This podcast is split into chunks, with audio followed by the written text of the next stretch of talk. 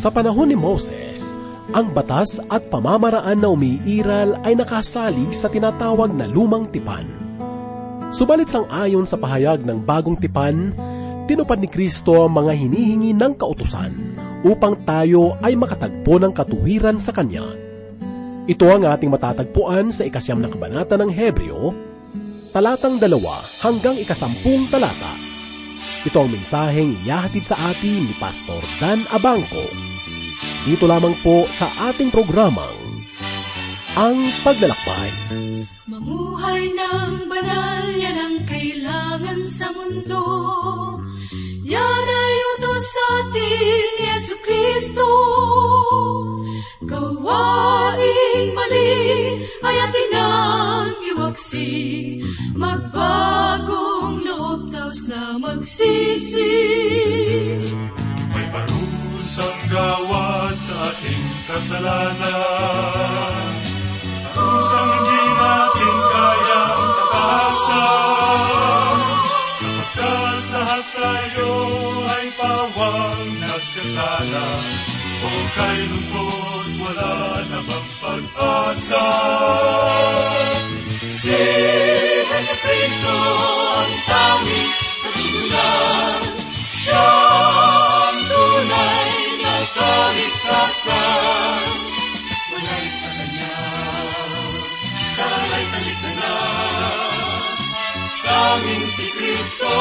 Pag-asa.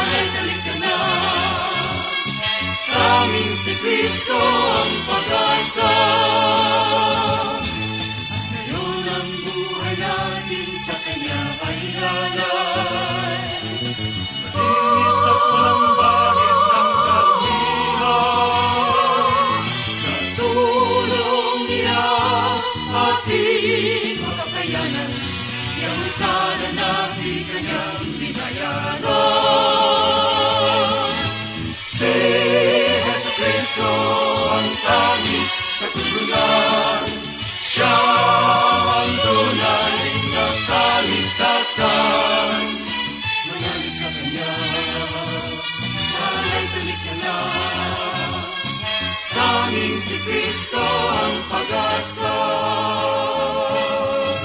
Si Jesu Kristo ang tanging katutunan. Siya ang tunay na kaligtasan. Manalig sa Kanya, sana'y taliktanan. Tanging si Kristo, Tanging si Kristo. tanging si Kristo.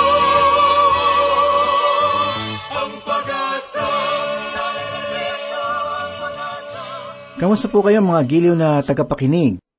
Sana po ay nasa mabuti kayong kalagayan at nakahandang mag-aral ng salita ng Diyos. Si Pastor Dan Abangco po ang inyong tagapanguna. Tayo po ay mag-aral ng salita ng Diyos. Ang paksa na ating pagbubulay-bulayan ay ating hahanguin mula sa ikasyam na kabanata ng Aklat ng Hebreyo, talatang dalawa hanggang sampu. Matutunghayan po natin sa pahayag na ito ang sagisag na ipinapakita ng tabernakulo patungkol sa ginawa ng ating Panginoong Heso Kristo. Hangarin ng aking puso na minsan pang maging pagpapala ito sa inyong buhay upang ang inyong pananampalataya sa anak ng Diyos ay maging matatag. Basahin po natin ang ikalawang talata dito sa ikasyam na kabanata bilang ating pagpapasimula. Sapagkat inihanda ang unang tabernakulo na kinaroroonan ng ilawan, dulang at ng mga tinapay na handog. Ito ay tinatawag na dakong banal. Kinakailangan na maging malinaw sa atin na ang tabernakulo na tinutukoy ng mayakda sa talatang ito ay hindi tungkol sa templo na ipinagawa ni Herodes. Kapansin-pansin na ang paksa na pahayag ay nagkaroon ng pagbabago mula sa templo tungo sa tabernakulo. Nabagamat ang ikatlong templo ay naroroon na noong may akda ay sumulat. Gayunmay ibinalik niya ang kanyang payak na halimbawa doon sa kaayusan sa tabernakulo na ipinagkatiwala ng Diyos kay Moises. Ang tabernakulo na iyon ay binubuo ng mga kagamitan na makalupa upang magsilbing halimbawa patungkol sa makalangit na kaayusan nito. Ang sabi pa sa talata, ito ay tinatawag na dakong banal. Ang sukat ng tabernakulo ay tulad ng isang parisukat na ang haba ay tatlumpung talampakan, ang luwag ay sampung talampakan, at sampung talampakan ng taas. Ito ay nahahati sa dalawang bahagi. Ang banal na dako ang siyang kinakalagyan ng mga kagamitan na pamparikit. Kasama ng dulang ang mga tinapay na handog. Sa likod na bahagi nito ay naroroon ang gintong dambana at ang altar ng insenso na nagpapahiwatig ng pananalangin. Gayun din naman, sa dakong ito ay walang anumang hain na iniaalay. Ang sabi pa sa ikatlo hanggang ikalimang talata, sa likod ng ikalawang tabing ay ang tabernakulo na tinatawag na dakong kabanal-banalan. Dito nakatayo ang isang gintong dambana ng insenso at ang kabanang tipan na ang paligid ay nababalutan ng ginto na kinalalagyan ng mana at ng tungkod ni Aaron na namumulaklak at ang mga tapyas na bato ng tipan. Sa ibabaw nito ang mga kerubin ng kaluwalhatian na lumililim sa trono ng awa. Ang mga bagay na ito ay hindi namin masasabi ngayon ng isa't isa. Ang dakong kabanal-banalan ay nahihiwalay mula sa dakong banal sa pamamagitan ng tabing. Makikita natin na mayroong dalawang mga kagamitang pamparikit. Ang una ay ang kaba ng tipan na yari sa kahoy ng gopher at nababalutan sa loob at labas ng ginto. Sa taas ng kaban ay naroon ang kaba ng awa.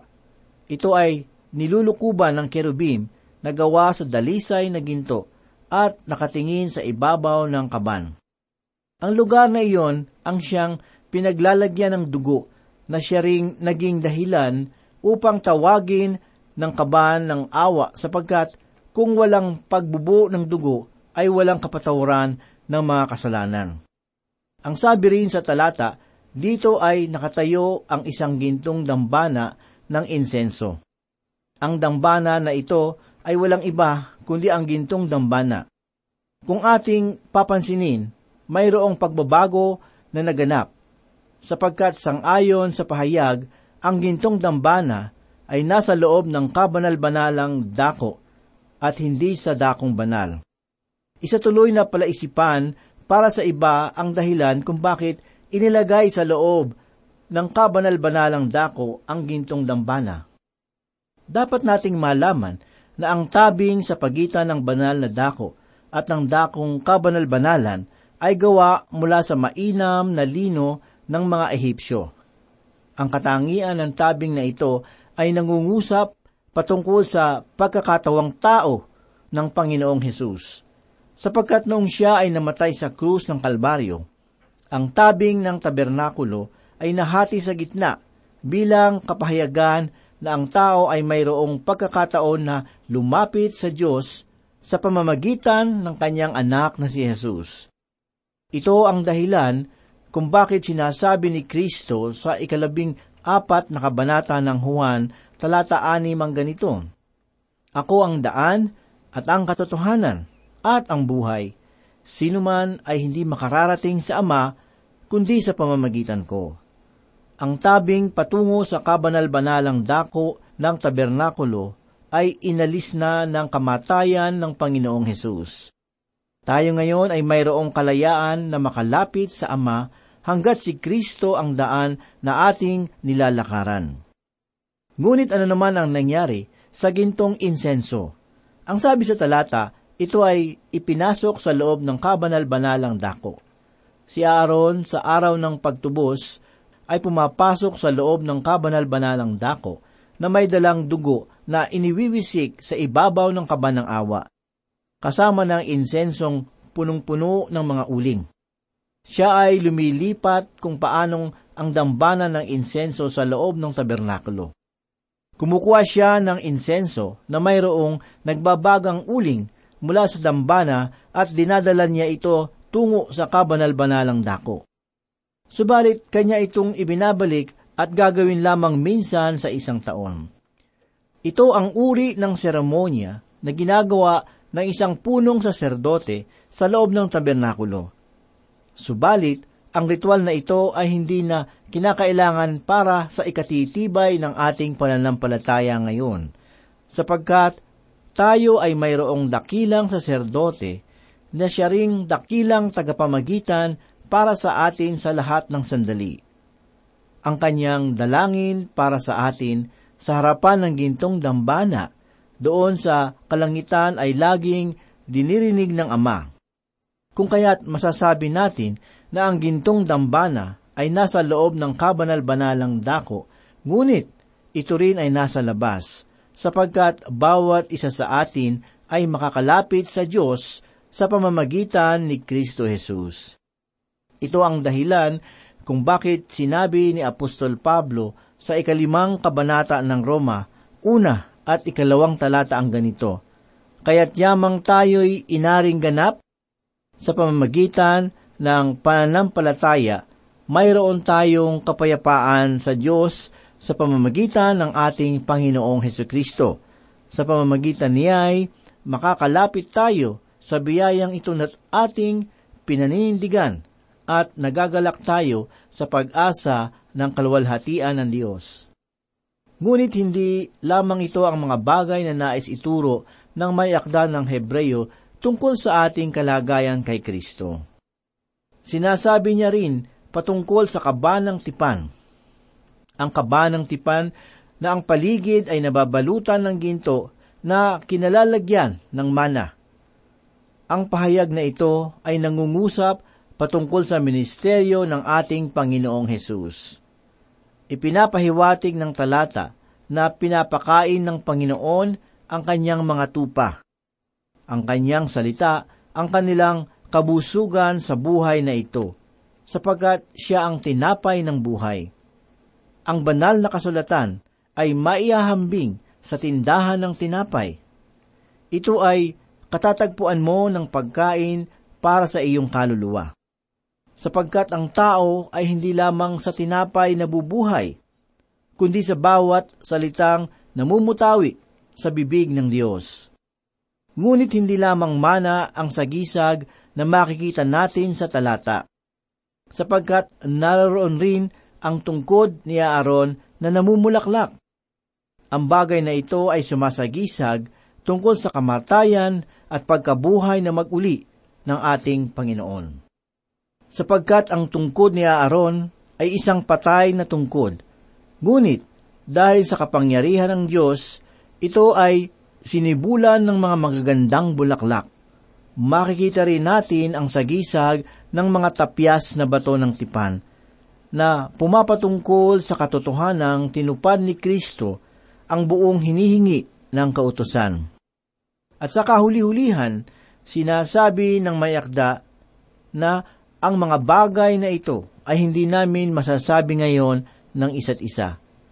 Hindi ito nangangahulugan na ang may akda ay walang panahon upang maipaliwanag ang katuparan ng bawat isa, kundi nais niya lamang ipabatid na ang paksa na nais niyang bigyang pansin ay ang usapin tungkol sa pagkasaserdote at pagsamba.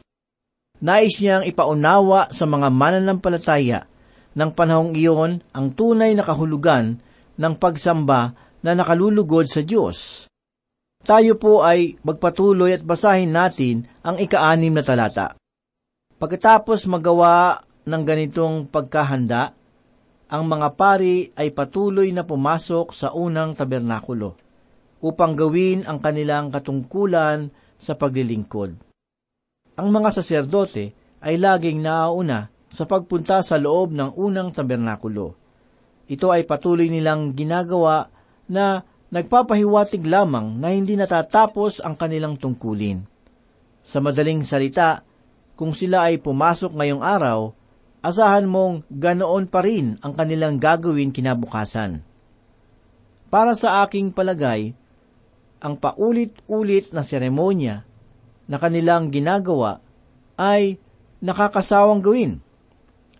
Ito ay nagpapatunay lamang na hindi sapat ang minsanang pagsasagawa ng ritual. Ngunit si Kristo Jesus ay nagsagawa ng isang paghahandog na minsan at magpakailanman. Hindi niya kinakailangang magpabalik-balik sa loob ng tabernakulo upang bigyan kaluguran ang Diyos, sapagkat ito ay kanyang ginawa ng minsan at magpakailanman. Ang layunin ng mga saserdote sa pagsasagawa ng ritual na ito ay upang gawin ang kanilang katungkulan sa paglilingkod. Ang salitang paglilingkod sa talatang ito ay mainam na isalin sa salitang pagsamba, sapagkat ito ang pinakalayunin ng lahat ng iyon. Ang pagsamba na tinutukoy rito ay tunay at wagas. Hindi natin ito dapat ihambing sa panambahang nagaganap sa mga simbahan na may sinusunod na mga alituntunin at programa. Ang pagsamba na tinutukoy ng may akda dito sa talata ay nagbubunga ng maningas na paglilingkod sa Panginoon dulot ng pagmamahal. Ang salitang pagsamba, sangayon sa pinagmulan nitong kahulugan, ay isang wika ay naguulat sa salitang karapat-dapat. Sa madaling salita, ang pagsamba ay pagbibigay ng nararapat sa isang kinauukulan.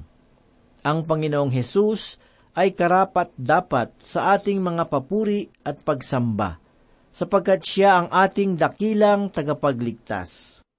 Kaibigan, ang tunay na pagsamba sa Diyos ay laging magbubunga ng tapat na paglilingkod sa Kanya.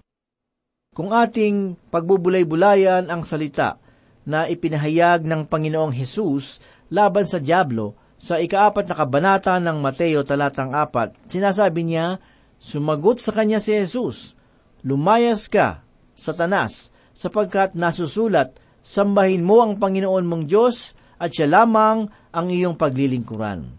Kaibigan, hindi natin kinakailangang magmakaawa sa mga tao upang sila ay anyayahan ng sumasamba sa Panginoon. Sapagkat kung ang kanilang puso ay naglalaman ng taos at tunay na pananampalataya kay Kristo, sila ay magiging masigasig na tagapaglingkod ng Diyos. Ang mga ritual ng tabernakulo ay hindi kailanman naghatid sa tao sa tunay na pagsamba sa Panginoon, sapagkat ang tangi lamang nakapapasok sa loob ng dakong kabanal-banalan ay ang punong saserdote. Ganito po ang sinasabi sa ikapitong talata. Subalit sa ikalawa ay nag-iisang pumasok ang pinakapunong pari, minsan sa isang taon, na may dalang dugo bilang handog niya para sa kanyang sarili at sa mga kasalanang nagawa ng di sinasadya ng taong bayan. Ang may akda sa pagkakataong ito ay nangungusap patungkol sa dakilang araw ng pagtubos. Ang araw na ito ay tinatawag rin na Yom Kippur, kung saan ang mga Israelita ay nagdiriwang patungkol sa hindi malilimutang mga pangyayari sa bansang Israel. Ito rin ang araw kung saan ang punong saserdote ay pumapasok patungo sa dakong kabanal-banalan para sa kapakanan ng bansa. Ito ay napakahalagang gawin sapagkat pinapaging dapat ng pag-aalay ang mga Israelita para sa susunod pang taon. Ang ating dakilang saserdote sa persona ng ating Panginoong Heso Kristo ay pumaroon na sa dakong kabanal-banalan upang mamagitan para sa atin. Siya ay mananatili sa dako na iyon hanggat tayo na kanyang iglesia ay naririto sa daigdig. At sa oras na siya ay babalik upang kunin tayo na kanyang katawan, tayo ay mapaparoon sa kanyang piling magpakailanman. Kaibigan, ang layunin ng pagbubulay-bulay na ito ay upang ipaunawa sa iyong isip at puso ang katotohanan ni Heso Kristo. Dahil rito, napakahalagang suriin natin kung tayo nga ba ay naglalaan ng panahon para sa ating Diyos. Ang sanglibutan na ating pinananahanan ay laging abala at balisa sa mga bagay-bagay. Ito ay walang panahon sa Panginoon. Subalit bilang mga anak ng Diyos, mahalagang maglaan tayo ng sandali sa bawat araw sa piling ng ating Ama. Kaibigan, nag-alay ka na ba ng papuri at pasasalamat sa ating Panginoon? Kaibigan, hindi mo kinakailangan na pumasok sa loob ng simbahan upang makapag-alay ng pagsamba, sapagkat kahit saan ka man, naroroon, ngayon ay magagawa mong mag-alay ng pasasalamat sa Kanya. Hindi ko sinasabi ang pagpunta sa mga simbahan ay hindi mahalaga. Ang nais ko lamang bigyang pansin sa mga sandaling ito ay ang katotohanang tayo ay may kalayaang sambahin ang Diyos sa Espiritu at katotohanan. Pakinggan po natin ang sagot ng Panginoong Hesus sa kagulumihanan ng babaeng Samaritana. Ito ay ating mababasa sa ikaapat na kabanata ng Ebanghelyo ni Apostol Juan talatang 23. Subalit dumarating ang oras at ngayon na nga, nasasambahin ng mga tunay na sumasamba ang Ama sa Espiritu at katotohanan, sapagkat hinahanap ng Ama ang gayong mga sumasamba sa Kanya. Kaibigan, dalangin ko sa ating Diyos na buksan niya ang ating mga pag-iisip upang ating maunawaan ang tamis ng kanyang presensya, upang kayo ay makalakad sa kanyang liwanag at makasamba sa kanyang harapan sa pamamagitan ng kanyang anak, kailangan nating isang tabi ang pananatili sa gatas ng pagkatuto sa Panginoon. Dapat tayong lumago at matuto na kumain ng karne upang tayo ay hindi manatiling sanggol sa pananampalataya. Upang sa pamamagitan ng lumalagong pagkakilala sa Kanya ay maibigay natin sa Panginoon ang tunay na pagsamba na Kanyang inaasam. Ang sabi pa sa ikawalong talata, sa pamamagitan nito, itinuturo ng Espiritu Santo na hindi pa naihahayag ang daan patungo sa santuario habang nakatayo pa ang unang tabernakulo. Sa madaling salita, ang lahat ng ito ay mga larawan at halimbawa lamang patungo sa presensya ng Diyos, sapagkat ang sabi ng may akda sa ikasyam at ikasampung talata, iyon ay isang sagisag ng panahong kasalukuyan. Na sa panahong niyaon, ang mga kaloob at ang mga alay ay inihahandog ay hindi makapagsasakdal sa budhi ng sumasama. Iyon ay isang sagisag ng panahong kasalukuyan. Nasa panahong niyaon, ang mga kalaob at ang mga alay ay inihahandog ay hindi makasasakdal sa budhi ng sumasamba, kundi tungkol lamang sa mga pagkain at mga inumin at iba't ibang paghuhugas na ang mga alituntunin tungkol sa katawan na ipinapatupad hanggang sa ang panahon ay dumating upang maisaayos ang mga bagay.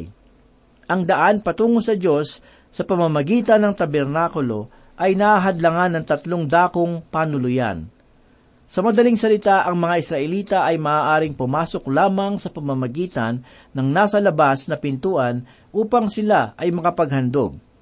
Ipapatong niya ang kanyang kamay sa handog na inaalay bilang tanda na ang hayop ay mamamatay dahil sa kanyang kasalanan.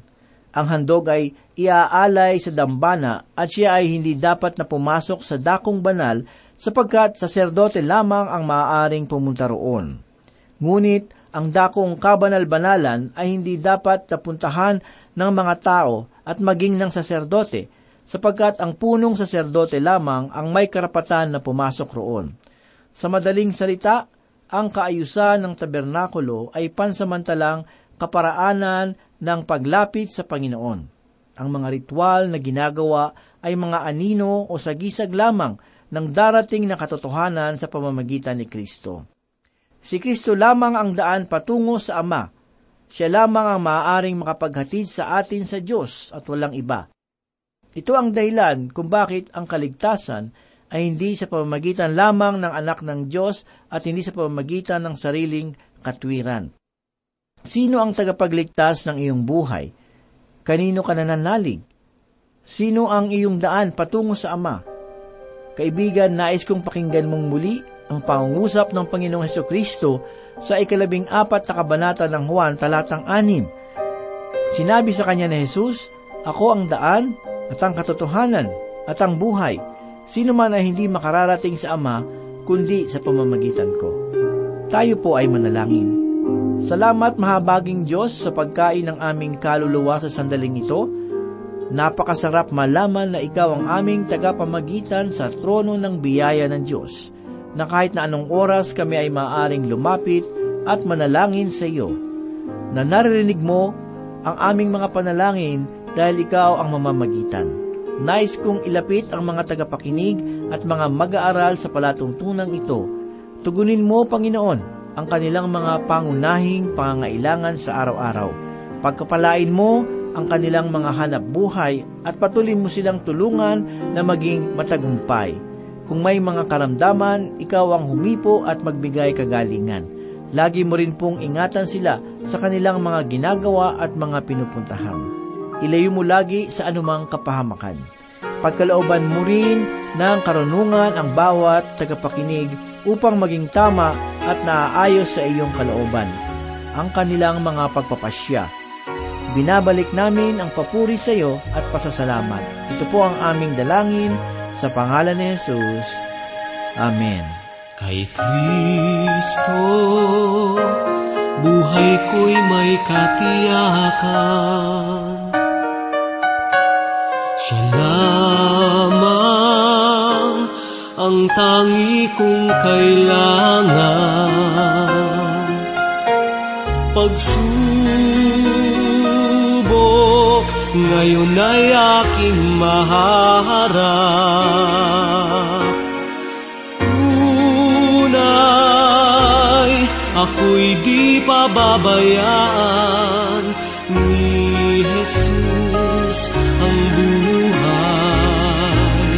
sa mundo'y mayroong hangganan.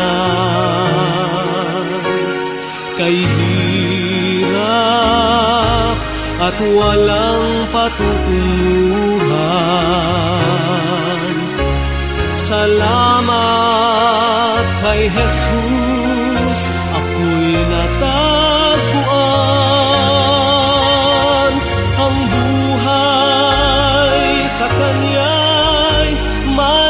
katiyakan. Kay Kristo, huwag ka nang magalinlangan. Siya lamang ang tangi mong kailangan. Pagsubok, ngayon ay ating maharap.